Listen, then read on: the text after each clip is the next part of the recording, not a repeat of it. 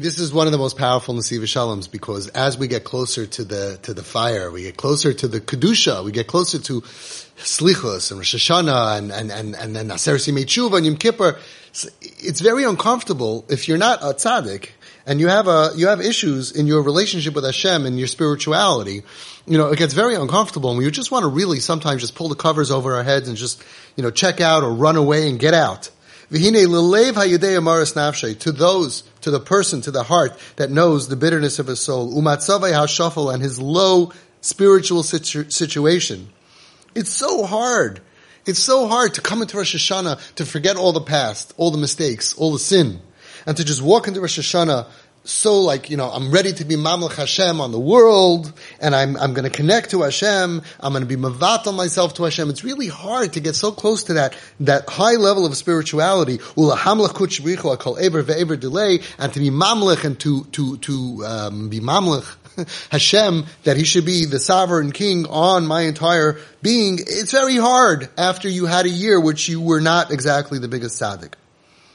And a lot of us feel this way. And listen to this beautiful mashal.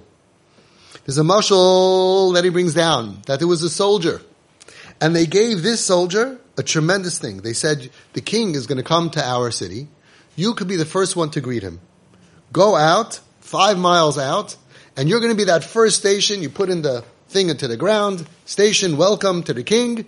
And when the king is going to be coming to, you're going to be the one to greet him. So it's fantastic. It's the biggest covenant in the world. Then he's out there, he goes out and he's waiting, and it's boiling hot, it's 100 degrees, and he's there for an hour, for two, for five, and, and, you know, he's just boiling, schwitzing, he's all wet, and the king is delayed. So he decides, you know what? He sees right over here, right next to that little place, is a little spring. So what does he do? Takes off all his clothing, goes into the spring to just rinse himself off so he can come out and he can be fresh in front of the king. But unfortunately, Pisaim Suddenly, when he was arum, when he was not wearing any clothing, all of a sudden the king appears. And he's the mavuka gedayla. He's just like, well, what am I supposed to do? What should I do? On the one hand, I want to go out. I want to greet the king. On the other hand, I'm so embarrassed. I can't just go out. I'm not wearing any clothing. I just want to take a deep breath and go underwater and stay as long as I can. The king will eventually say, oh, I guess there's a flag here. And it says, welcome, but there's nobody here and he'll move on. But on the other hand, how can I do that? How can I miss this opportunity, once in a lifetime opportunity to get close to the king and to be close to, to, be, to have that covered of welcoming the king? I don't know what to do. Mivukit Gedoyla, he's in a terrible, terrible distress. What would you do? What would you do? The king's there with his carriage and with, with, with hundreds or thousands of, of, of soldiers around him. And, and you're the one, you want to greet him, you really want to, but you feel horrible, you feel like you're not worthy. Not only you're not dressed nicely, but you're, you're naked of any kind of value, you have nothing. This soldier was machlit, ki lo yitachin b'shum oifen shalo yikablu es pnei There's no way that I can't be makabel pnei. The namoid lekabel ponov. He got out, dripping wet, and he stood, attention,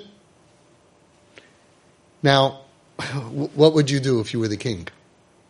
Hamelech shehirgish mikol mashis chaylul beliboy. Loy. The king realized that this guy had a really difficult decision to make. It would have been much easier for him, for his covet, to just run away. To say, oops, I missed the king, I missed my opportunity, not to be embarrassed.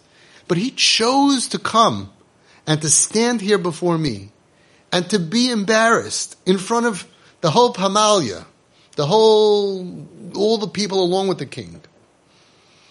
You know what that means? That means that he really loves me. That means that he really wants to be close to me.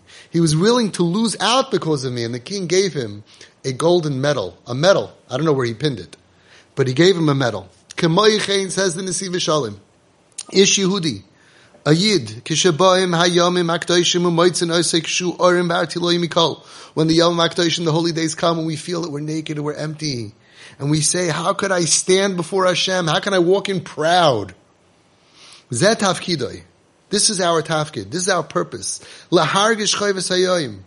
To feel the chayv of the day, the duty of the day. Ulisyatzev b'fanav, and to stand before Hashem. Befront of Yisbarach, in front of, Hashem, K'moi shehu, the way you are, lam roi shehu arim, in spite of the fact that you're naked. And to hope for rachim yishamayim, for mercy from Hashem. Sheyiskabel be'ahava, that he should accept you be'ahava. He should accept you with love. He'll know, and he knows how hard it is for you to show up. But he's going to realize that you made the effort for him. You made the effort to come, to show up, to be there. And that's, that's the tafkid of the day. Not to let our past spiritual difficulties, deficiencies, losses, struggles, problems, arguments get in the way of the tafkid of the day. The day of the hamlacha of Hashem, that He is the King of the world. That is the, the Simlei Chato Hashem Lekeinu Meher Levadecha. That's the purpose of the day. And today to come to show up no matter what. The worse that you are during the day, the more Hashem knows how hard it is for you to show up and to really daven and really connect. And therefore He will reward you even more.